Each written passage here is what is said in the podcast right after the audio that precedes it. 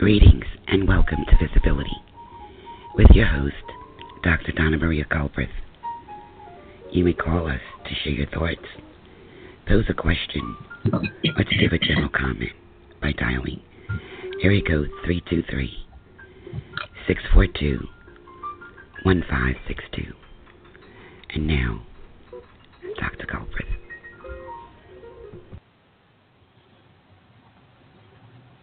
Greetings, listeners, and welcome to Visibility for today, which is Monday, I believe the 26th of March, 2018. And yes, it's an off-date show, but I wanted to do this special episode today, as before we launch the Dynamics and Complexities of Colorism Talk Radio mini-series. And before we even do that, what I wanted to do was just take a trip back down memory lane with my work in colorism, and share with those of you who do not know how we started and how we ended up where we are today. This is going to be a little interesting night. We have a great episodes coming up under the series, which I think is so important. What I tried to do was to identify the most prominent or the key issues in which colorism is such a, and there was a need rather to talk about colorism in these particular episodes that we'll have. So what I'm going to do is, let me give you the format for tonight. I'm going to go through, introduce you guys to the mini-series, and go over about the Colorism Project, the former Dynamics of Colorism Talk Radio show that I launched in 2012. Talk about the Journal of Colorism Studies and how my work in colorism led me to where I am today. Issues with academia. And we're just going to take it on. And I do hope you guys can hear me loud and clear. Let me double check my mic. I hope I'm loud and clear. I think I am. Okay. So, having said that, let's get started and let's make this an interesting show. So, here's the historical perspective. For those of you who know me, I actually started all of my work in colorism when I finished my dissertation back in 2006. And my dissertation focused on let me give you the title of it. It was Employment Discrimination. And I basically went in and focused in on colorism in the workplace to see if colorism did actually exist. So it was interesting. So let me give you the title of my dissertation. It was Employment Discrimination in the 21st Century, an empirical investigation of the presence of interracial colorism discrimination among Black Americans in the workplace. It was a phenomenal piece of work. It was exciting to do, and I truly enjoyed the research. What I found so interesting about it was that I was able to create a skin color chart. I paved my own path and put together a really awesome study. Had a lot of people participate in it, a lot of help, getting the word out to take the survey. And the survey was so very unique that because I actually developed a skin color chart. And that skin color chart, I later revised and labeled it, identified it rather, as the People of Color Skin Color Identifying Chart. And it was the first time that anyone had used a skin color chart of this magnitude in a study examining colorism in the workplace. So I've had a wonderful journey. I really have. So tonight, when we decided to do this series last year, I think it was in December, we decided to do the colorism series. It was exciting for me because it was a chance to go back down memory lane and go over everything, look at all of my work and everything I completed over the years. So when we decided to launch Visibility and we decided to do this series, I was a little apprehensive in the beginning. And I think it was because I didn't want to recreate or go over and do again what I'd done years ago. If any of you are familiar, if you actually go to the Colorism Project's website, you'll see there under Talk Radio where from 2012, November 1st, 2012, I launched the Dynamics of Colorism Talk Radio. And it was a bold move because at that time, you know, who's going to develop or create a talk radio show that focused only on colorism? But it was needed. We had some really dynamic guests on the show. We had some good conversations. We talked about, you know, the interracial and intraracial colorism, skin bleaching. We talked about colorism in relationships with men, women, with Asians, Latinos, Brazilians, and education and administration. We even had shows on that focused in on how colorism was affecting young people, like children of color. So it indeed was an interesting little journey. So when I say that I was apprehensive, I mean it from a standpoint that, like I said, you don't want to recreate something you've done. So what I did for this particular mini-series, The Dynamics and Complexities of Colorism, I decided to focus in on areas that are so pressing today in the millennium. However, with a twist to it, these 6 episodes are going to explore the psychological, emotional, physical and social traumas of colorism as they relate to the victims, with an emphasis on how it affects their self-esteem, their love, self-love, identity, their pride, and self-respect. And I decided in the end, because you guys know Dr. C, I added a twist to it. And that twist is looking not just at victims and how victims are traumatized by colorism, but also a twist at looking at why perpetrators commit acts of colorism. And if you've noticed, over the years, there's been a great deal of research conducted on colorism. And over the years, which I've noticed, and maybe I have to brush up on some other research, it's very rare that you hear anyone looking at the perpetrators and why they do it, what causes them to think that it's okay to treat someone disparately because of the color of their skin, or, you know, when we start talking about the colorism complex, when you go in the other phenotypes, we're looking at hair, we're looking at eye color, the eyes, the nose, lips, the whole kit and caboodle. So I decided to throw that twist in to add some flavor to the episodes. And in doing so, I found it so intriguing and interesting that I'm looking at it in this light. So for me, this series is a reminder, a marker. It helps me to look back.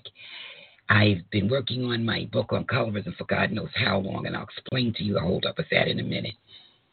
But this journey has set me on a path, and helped me rather pave a path in which I found my true passion. So that's great, and I'll talk more about that later. So let's go back down memory lane a little bit more with the Colorism Project, and then we'll get into the Dynamics and Complexities of Colorism miniseries. What prompted this? Well, the project, rather, was when I finished my dissertation in 2006. And prior to that time, what made me get into colorism was because I was a consultant. And I started handling cases, everyone, where I was actually investigating cases involving Intraracial colorism, that's when it's within the same race, black on black. Colorism in the work environment. And what made it so interesting is that the bulk of the organizations where I conducted, the investigations, or I went in as a consultant to coach and get them in alignment with what they needed to be doing, many of the employers were totally taken back. They were baffled. They were in shock because they could not embrace, or they did not believe, rather, that it was actually possible for people belonging to the same racial category to treat each other differently, give favorable treatment, treat each other disparately based on the color of their skin, the texture of their hair, the eyes, so on and so on. So they were baffled. In their minds, they were like, oh, this is a bunch of what, it doesn't exist. It's just no way that two black people, and I'm just going to give that as an example, there's no way that two black people are going to be nasty or mean or rude or disrespectful to each other because one is dark complexioned, one is medium complexioned, and or one is light complexioned. Well, listeners, I'm here to tell you it happened in living color. So my job when I was working as a consultant, and prior to that time, I was a law clerk. And it's funny how your passion and your destinies just twist your little career plans all around. And as they always say, if you want to see God laugh, just go ahead and make your own plans. Because my whole focus and where I was going to totally changed. And once I started seeing the colorism issues, now remember, I was already in the law, in the legal background. So when I was working as a law clerk, we had a particular case, and this was when I was in Maryland. And I'll never forget this. The attorney I worked for came in to me one day, and he started telling me about a colorism issue. And he said, that's the damnedest thing. Can you believe it? And I'll never forget. And I said, no, it's real. It happens. Don't stand there and say that it doesn't exist because you've never experienced it or you've never heard about it. But there's case law out there that does talk about people treating each other differently, especially in the work environment based on skin color. And one of the most prominent cases, and let me see if I can recall it, Walker versus Secretary of the Treasury. That was one of the most important cases with colorism. So if you ever get a chance, it's on the internet, look it up. And in my book, in the legal area, I talk about colorism. So here I am, I'm a law clerk. I basically did a lot of research. I'm writing briefs. I was writing memorandums of law, dealing with clients, handling discovery, motions, you name it, I was doing it, enjoying myself, until we started seeing more cases coming in on colorism. And then it wasn't labeled as colorism. They were just referring to it as, here's a case where a black guy treated another black guy really bad because he said he's so dark, or this guy doesn't like this guy because he said he's light and he's, A, B, C, or D. And the most amazing thing, gang, was to see the reaction. And when I tell you, to see the reaction of people, of white Americans and even Latinos and Asians and others, wow, are you kidding me? And so I started handling this one particular case. Then I handled another case. And then when I was working at the Commission on Human Relations, there was another case involving colorism was involved, but it was interracial colorism.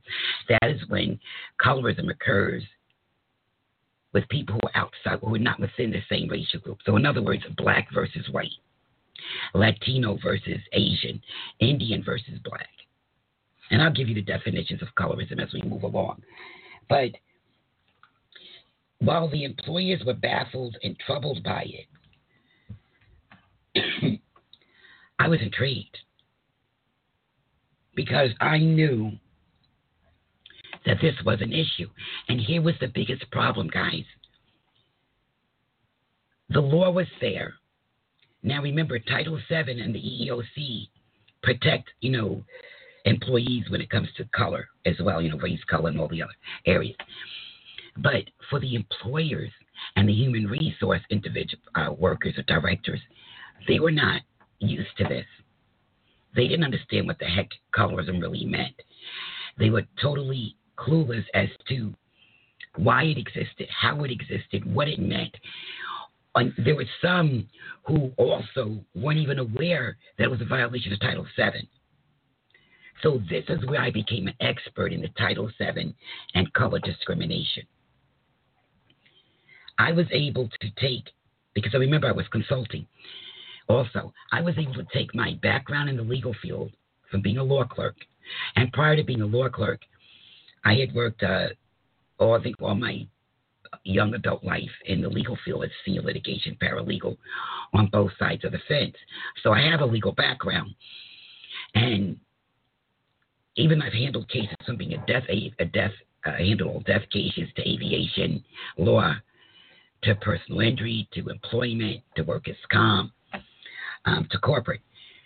So my background, I took it and I merged it with the human resources, with the consulting aspect of it.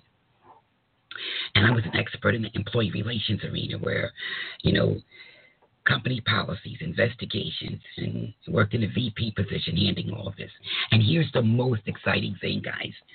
Every doggone way I turned, it seemed that there were so many colorism cases coming up in the work environment, and the employers didn't know what in the world they were going to do.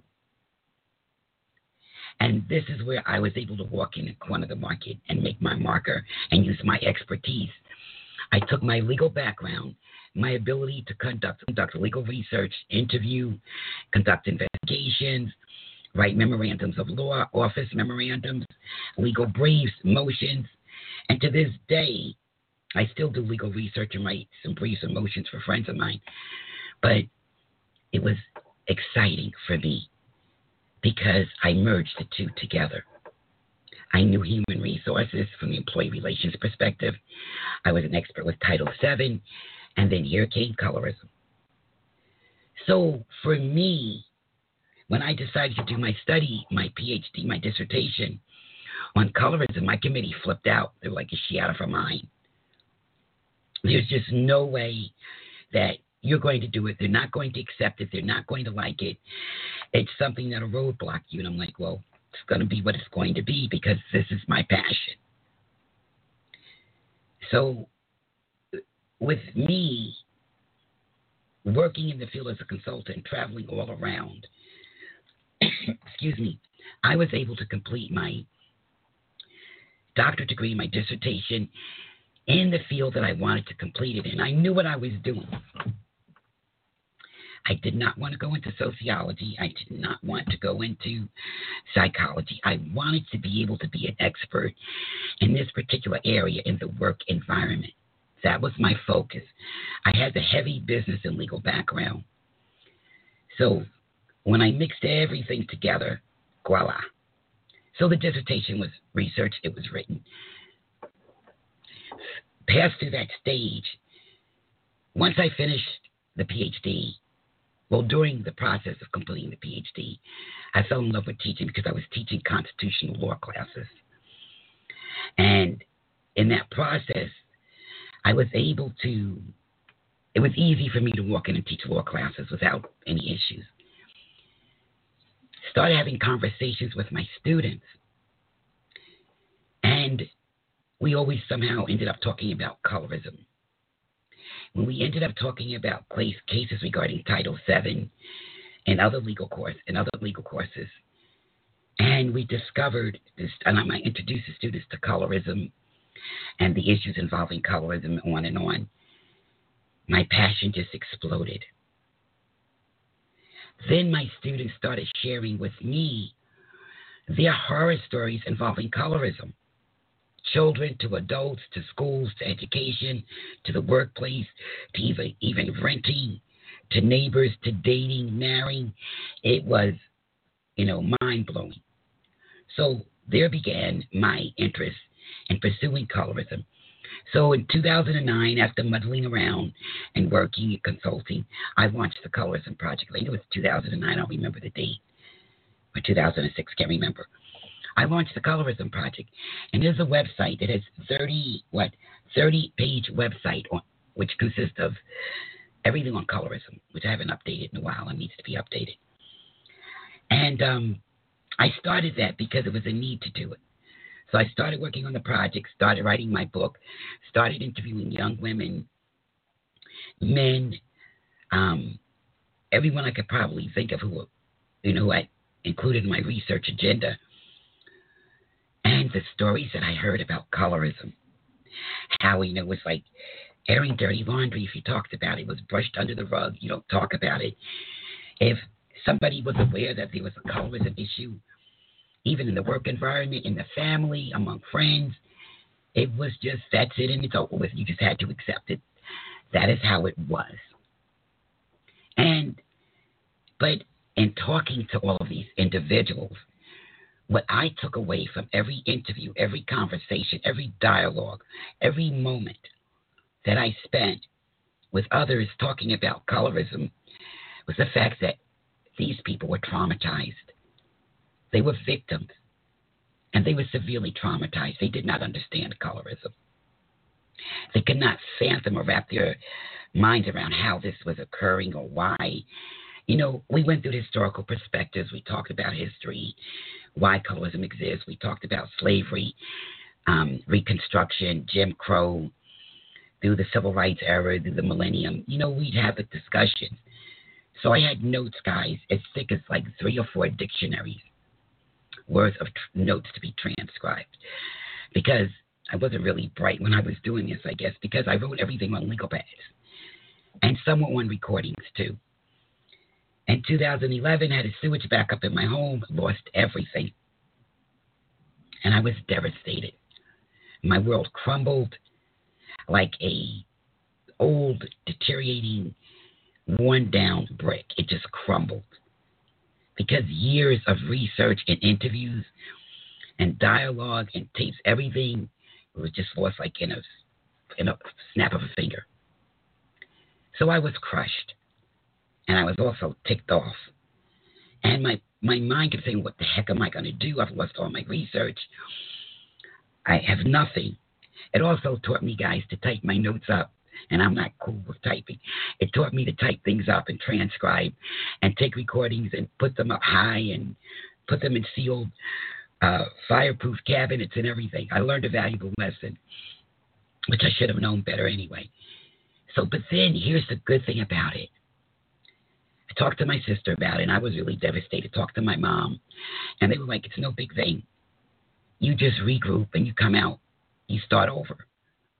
And I'm like, no, I had like 3 or 4 years worth of research notes. You can never get that back. But I did. I regrouped, came back out.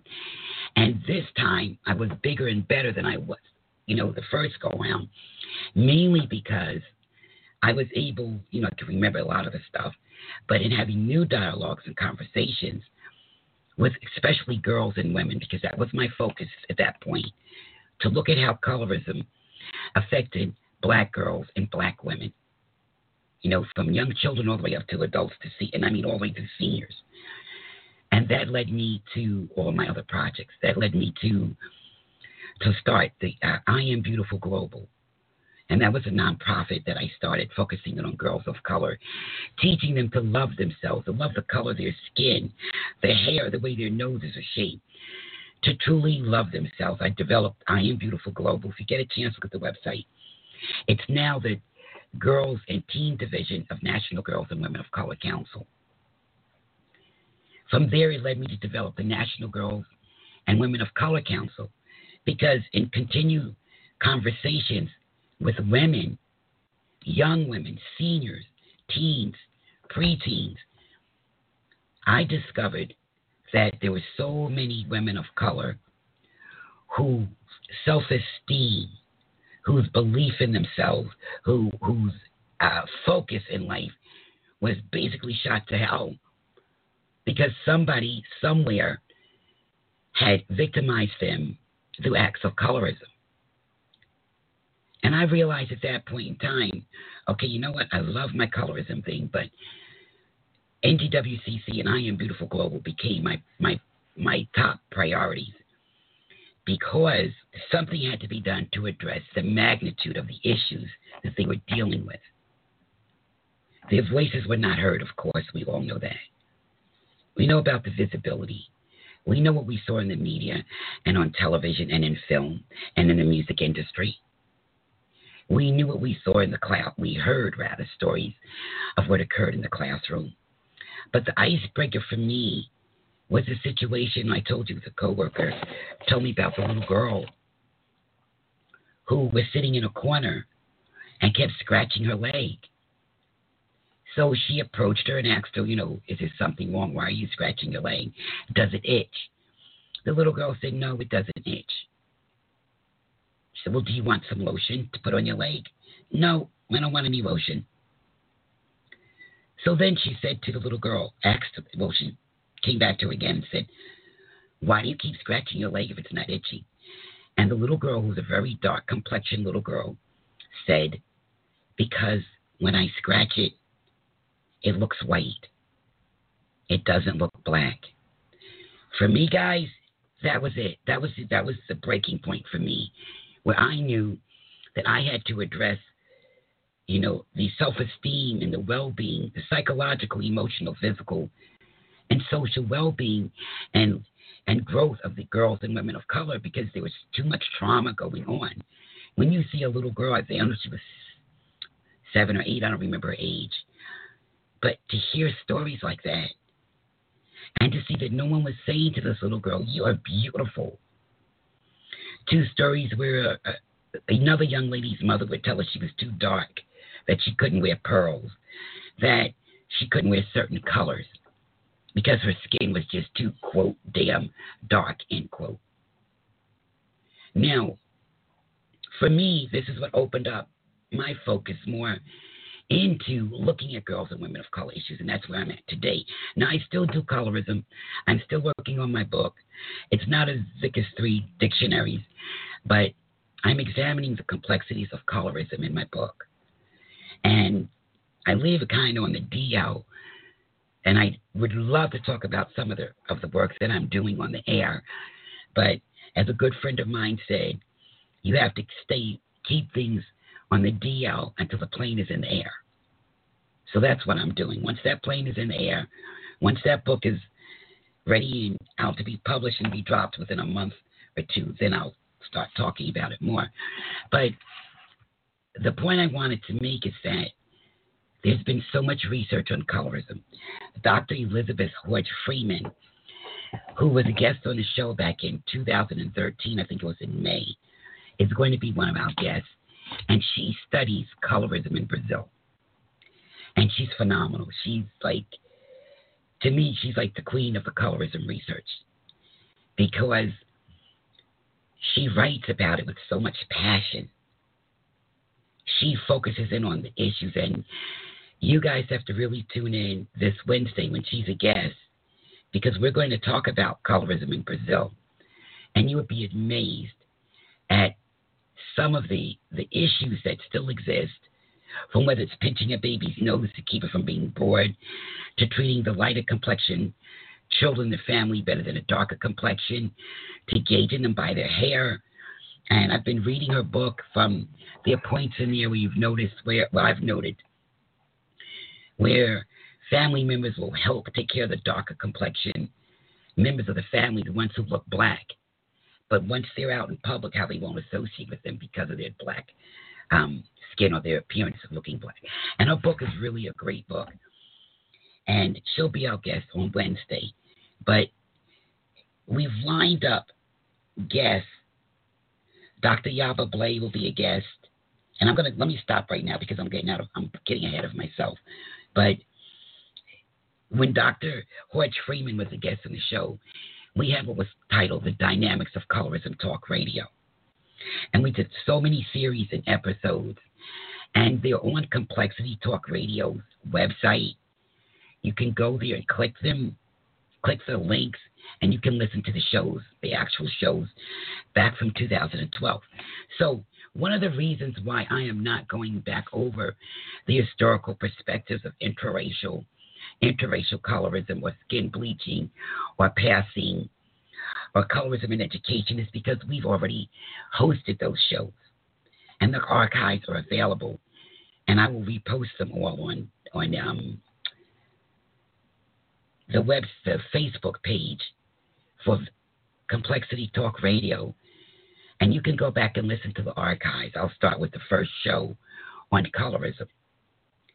So we've covered a great deal of material explaining what colorism is, where it came from, why it exists, how it has affected, not just Black Americans, because colorism occurs in all racial groups. It's more prevalent when you start looking at Black Americans. And we've suffered, I would say, the most damage psychologically, emotionally, physically, and socially, since we can probably remember being in this country. So it's something that it's ugly. It's not something that should be taken lightly or laughed about or joked about. There are a lot of misconceptions as to what colorism is, how it is defined. There are misconceptions where people think you can jump from saying, okay, colorism, go heal. No. This is a process. There have been instances, and I remember years ago, where you would hear disc jockeys on the radio talking about the light-skinned family members and the dark-skinned family members at Thanksgiving, how they would act. There were actual notices, and I had these, and I think they're in my file, and they're part of my book, where they would have parties where light-skinned girls could get in for free. Dark-skinned girls had to pay a fee. They had parties where they used the brown paper bag, and I'll talk about the test in a minute, about the colorism test. In a minute, where they used the brown paper bag to let people come in to get an entrance into the party or to leave. To enter the party. And I just think that was just ridiculous. It wasn't funny. Many thought that it was funny, and maybe in their humor, in their way, that was their humor. But colorism hurts. It really does hurt. It's detrimental. It causes psychological, emotional, physical, and social issues. First, before I even get into talking about those issues, let me give you the clear definition of colorism. And when I wrap this up, I'll go over the show with you guys. So here it is. And this is directly from the Colorism Project's website. Colorism defined. Colorism involves distinctions based on skin color, and that could be the light, medium, or dark. And it results in the favorable or unfavorable, and I like to use the term disparate treatment of individuals based on the lightness or the darkness of their skin color. It has a foundation that is deeply rooted in white superiority, white supremacy, white privilege, racism, prejudice, and stereotypes. Colorism is complex in nature, and it occurs interracially. On top of that, it's detrimental to the psychological well-being of victims. Now, interracial, that's interracial, colorism involves a member of one racial group making a distinction based on the skin color of members belonging to a different racial group. So, for example, you can have in this situation white versus black, where you may have a white person who will look at two black Americans. One person can be very dark complexion, the other can be very fair. And if they treat that lighter complexion black American better than they do the darker complexion solely because of that skin color, they're making that distinction. That's colorism. And I've seen, before I even go further, I've seen so many Twitter posts. I've seen so many Facebook. I've seen blogs. I've just seen comments where people don't have a clue in hell what colorism is. And you have to remember, it's that distinction based on skin color. And because of that distinction, either favorable or unfavorable, and I like to say disparate treatment, is afforded to the individual. So, for example, let me give you an example of colorism, intra-racial colorism among two black Americans. Let's say you have a very dark complexioned black woman and a very light complexioned black woman. And let's say I'm a medium complexioned black woman. If I, in the work, let's use this example in the work environment. If I treat the lighter complexioned woman better than I do the darker complexioned woman, I afford her favorable treatment. I allow her to come in late. I don't mark her absent when she's absent. I don't get on her about lunch being late, coming back from lunch. Poor performance. I let her slide. I'm giving her favorable, preferential treatment. Let's use the term preferential. However, with a darker complexion woman, let's just say I don't like dark complexion people. So if I don't like dark complexion people, I start taking this darker complexion woman and I start treating her disparately, unfavorable, not giving her preferential treatment. And I mark her every time she's late. If she comes back from lunch a minute late, I'm marking her down, giving her notices. I criticize her work performance. Her work performance is below standards. I stay on top of her. I write her up. I am treating her disparately because she has dark skin. So this is what we have to remember. It is when we start looking at the favorable or unfavorable treatment of the individual based on the color of their skin. So it's the distinction and then the treatment based on the color of that skin.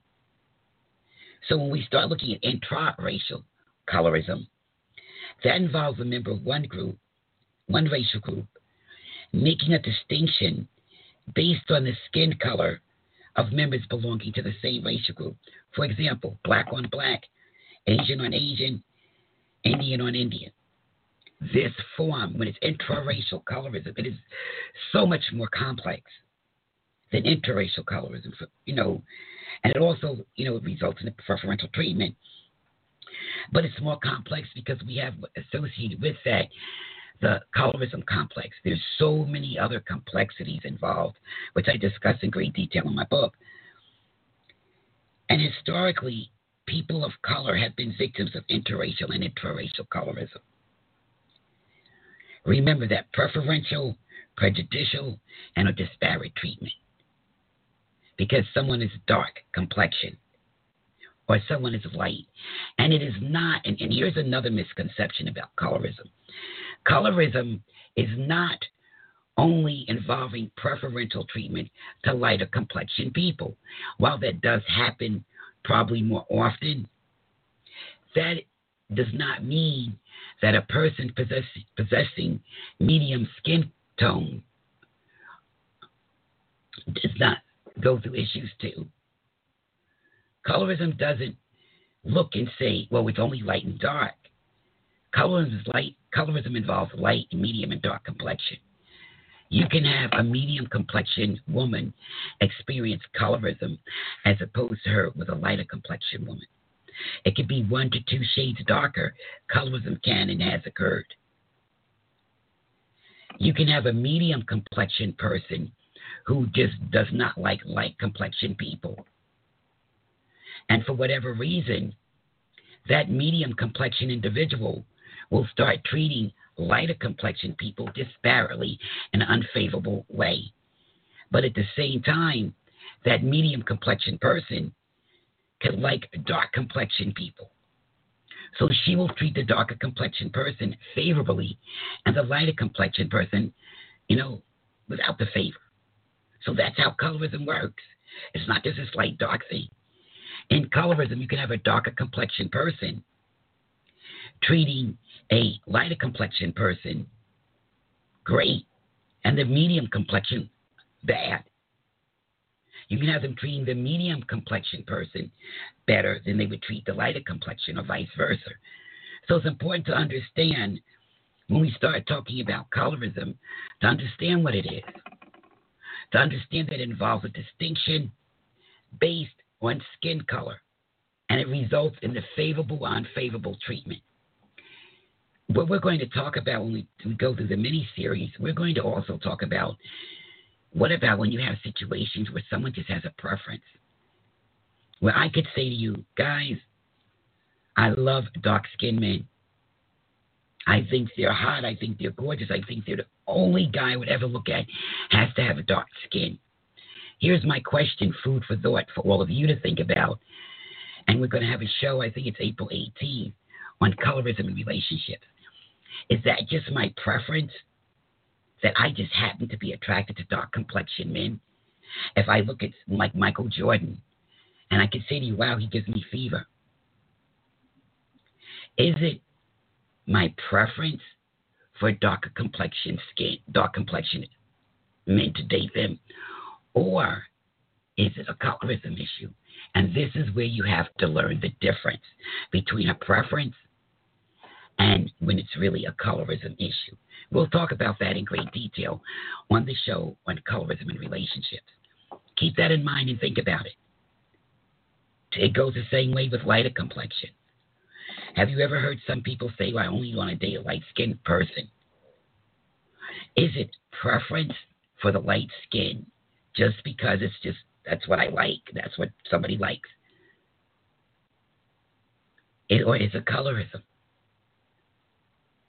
That is what you have to, I want you guys to think about as we move along through this mini-series on colorism. When you see little children playing and one little girl, little light-skinned girl says to the little dark-skinned girl, move your black so-and-so over there. Or you're so such and such a color. What is that? Or I don't want to be friends with him or her because her skin is light or her skin is dark or her skin is a medium complexion. What is it?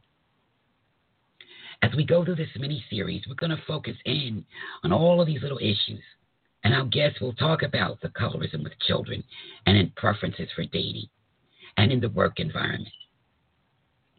And I can tell you this, colorism is an ugly monster. It can destroy.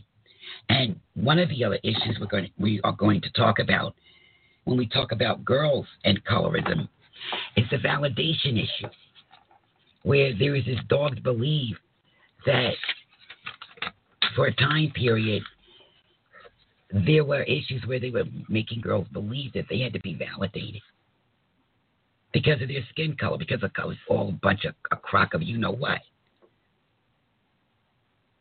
You don't need to be validated by anyone for any reason. You validate yourself. So we're going to talk about that validation thing with girls and women of color because I thought that was just so. And even if we're not talking about colorism. I believe that the woman who can validate herself, there was a saying, and I cannot remember the woman who said this. She was international years ago and said the woman who does not need to be validated by anyone is the most feared person in this earth. It was something like that. It was a quote. And I'll find it before we do the show on girls and women of colorism. But she was right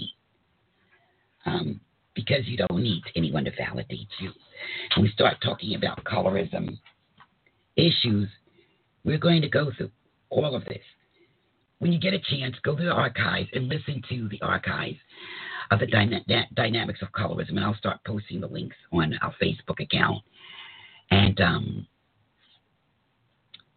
on our Twitter feed and our blog. So you can go back and update yourself and review colorism before we get deep into it. Throughout this long process of my journey into colorism and my finding my passion and using my unique calling to focus in on girls and women of color, I started the Journal of Colorism Studies. I think this was like 2014. I can't remember the year, 2013. I started the Journal of Colorism Studies because I was having conversations with so many people in academia, and they were telling me that there were not any that. First, let me back it up a minute. They were saying to me in dialogue conversations that the other journals out there, mainly the white journals, would not or were not publishing their content on colorism. And if they did publish it, they had to water it down until it would lose its meaning and its focus. And I'm saying, no, we need to be talking about colorism. So I started the Journal of Colorism Studies. and that is the official journal of the Colorism Project. We've had, Lord, I think 1, 2, 3 publications because I'm so busy.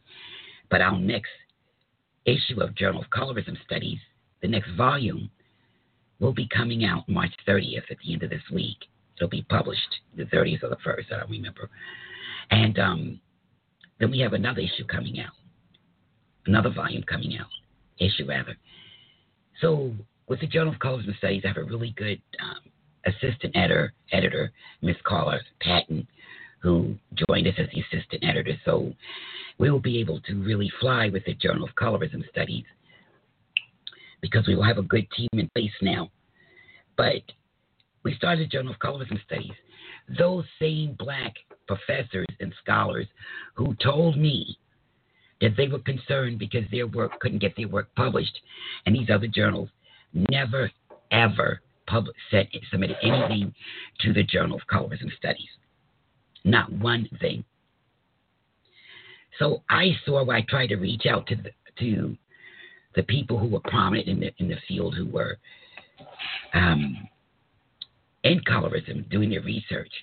And the only ones who were receptive and responded to me positively were the authors of the book, The Color Complex, Dr. Ron Hall and Dr. Midge Wilson, the only two people in academia who responded positively. And they were both guests on the Dynamics of Colorism Talk Radio.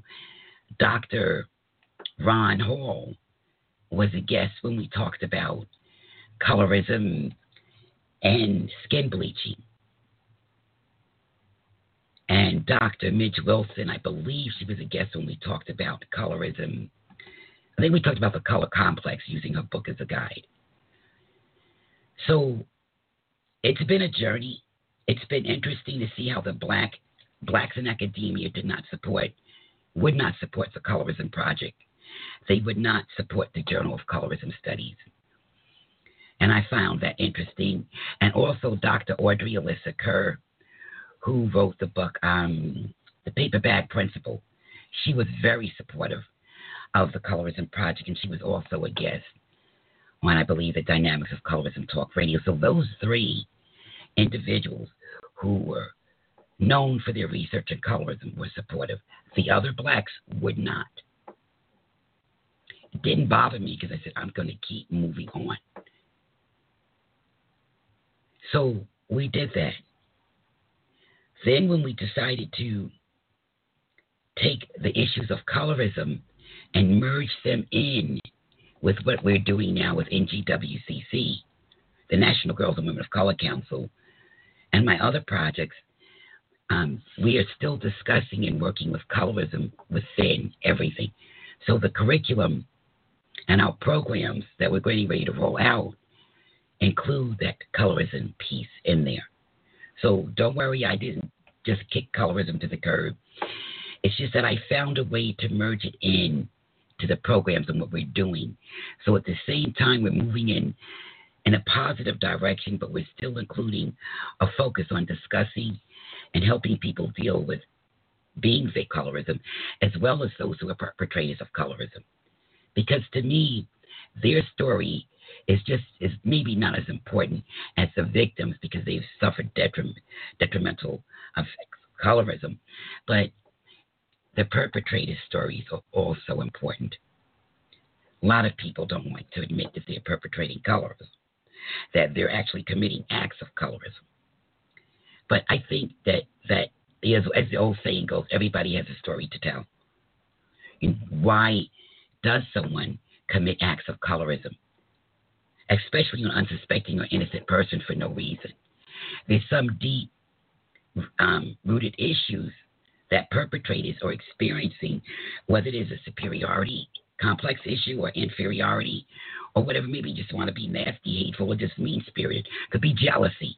You never know. So I think it's important that as we go through the series that we talk about these issues. We're also going to review the case law on colorism, because there have been several EEOC cases and regular superior court cases involving colorism. Colorism in the workplace let me stop because I'm getting ahead of myself again with that. But when we start looking at the mini-series, now I'm ready to go in and tell you more about the mini-series. So here we go. The mini-series, The Dynamics and Complexities of Colorism. It starts, as you know, tonight with me doing this little introduction to it. And it's going to end April 26th. It is a six-episode miniseries. And it's going to focus, it's being aired here on Visibility Live. And it's going to focus on the psychological, emotional, physical, and social traumas of colorism, with that emphasis on how colorism really affects the self-esteem, love, identity, self-respect, and pride of girls and women of color. Now, topics are going to include, in addition to the ones I mentioned earlier, we talked about the workplace, superiority, inferiority, the colorism complex, skin color complexes, education, colorism in Brazil, the effects of colorism on children, girls and women of color, as well as families. When you guys listen to Dr. Hordge-Freeman tomorrow night talk about the colorism issues in Brazil, you'll really be able to see the bigger picture of how detrimental colorism can be. We will talk about understanding the detrimental effects of colorism here stateside, learning to embrace the differences, the myths we've all heard about colorism, healthcare issues, among other relevant topics. So what we've planned is a really interesting series. On Wednesday, March 28th, my good friend, colleague, Dr. Elizabeth Hordge-Freeman, who is the author of The Color of Love, it's a wonderful book, focuses on colorism in Brazil. I love her work. I have read a great deal, the books that are out there on colorism. And her book, by far, I would give the score of a 10+ over all the books that I've read. She covers all of the key areas, topics, and issues. The book is easy for everyone to read. The topics that are covered are so relevant, important, and how she presents it will just blow you away. So I know you can't wait to hear that episode with Dr. Hordge-Freeman. On April 4th, 2018, that episode is going to focus on colorism in film, music, and media. And our guest will be the Dr. Yaba Blay, who's also done phenomenal work here in the field. And with her earlier, so Dr. Yaba Blay will be our guest on April 4th. On April 11th, we'll be talking about colorism in the workplace, and you guys know that's my specialty. So if I don't wing that one solo, my guest should be Dr. Nyambi Powell, who recently completed her work on colorism in the work environment, and with a different perspective of how she looked at it. So that's going to be interesting. Then we have on April 18th, Colorism in Relationships. And our guest for that episode will be Dr. Cassandra Cheney, who wrote this really interesting article on colorism and relationships in a marriage. And it was titled His and Her Perspective. So her article, we're going to discuss that. And I also invited Ms. Christian Collins-Jackson, who wrote this really interesting article on colorism and women. She will be our guest on April 26th with Dr. Hordge-Freeman and other guests to talk about colorism and how it affects girls and women of color. Now, the episode, April 26th, that is a Thursday. That Wednesday, the 25th, we're having an episode focusing on dementia in Black communities. And that was pre-scheduled before the colorism series. So we're just going to move colorism over one day. But the whole focus here and the goal of this series is to get people talking again. To put it in your face, put the colorism in your face and say, talk about it.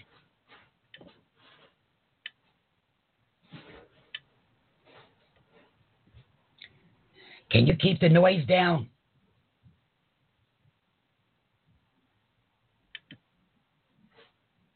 I hope that didn't come through, but I'm getting too much background noise here. So everybody, that's what we're going to be doing this week. Excuse me. With the mini-series, focusing on colorism. I do hope you tune in to learn more about colorism, what it really is, what it really is not. Focus in on the issues that we will be discussing. And when we actually have the mini-series going on, we will have the listener lines open this week. You guys know normally I do not have the listener lines open. And when I say that they're going to be opened, that means that you'll be able to call into the show, to pose questions, to comment. If you have an experience with colorism that you would like to share, whether it was with family, friends, the work environment, feel free to do so. The listener line will be open for each episode of the Dynamics and Complexities of Colorism miniseries. That listener line number I will read at the beginning and the middle of each show.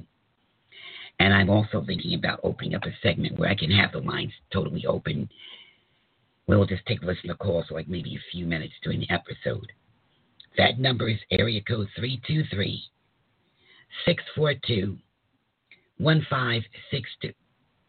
We welcome your calls during the Dynamics and Complexities of Colorism miniseries. I hope that this little information bit that I just gave you will help you guys a great deal. You'll learn more. Hopefully you've learned more about me and my history with working with colorism. And yes, I am still working with colorism. I've just merged it in with my other projects so that we can cover what needs to be covered. And my book on colorism will be coming out. The Journal of Colorism Studies will publish the next volume, an issue, at the end of this month or the first. And I believe the next volume, the next issue of the Journal of Colorism Studies is either coming out in, I believe it is May or June. It's one of the two, but it'll be out before the end of the summer. So we're excited about that.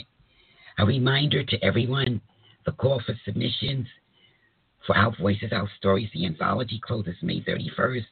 And as I said it before, and I will say it again, whatever the call closes with, regardless of the number of submissions that we receive, the anthology will be published. So many people submitted such outstanding, excellent work. If I have to call and put in a call and say that we will accept more than 3 submissions from individuals, then I will do that.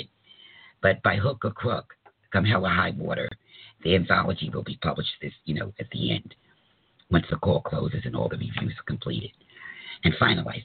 Speaking of which, yours truly tried to design the cover for the anthology, Our Voices, Our Stories, and it was shot down. Nobody liked it. They said it was ugly. They were honest, brutally honest, trust me. So I'm looking, and I'm going to launch this out, that I'm looking for an artist to design the cover for our anthology, Our Voices, Our Stories. I want it to be something that speaks the truth of colorism, of what it is. And at the same time, show the traumas of colorism. You know me, I'm a little weird, but that's what I wanted to do. So I'm going to put out a call for an artist, excuse me, to create our cover, the book jacket rather, for the anthology. Having said that, you guys, I don't think I have anything else to say tonight. I've covered all the key areas. Just want to throw in that I'm looking forward to you guys tuning in for the Dynamics and Complexities of Colorism miniseries. Remember, you can go to the Complexity Talk Radio website. And I even think you can go to, hold on, I am on the Colorism Project site right now.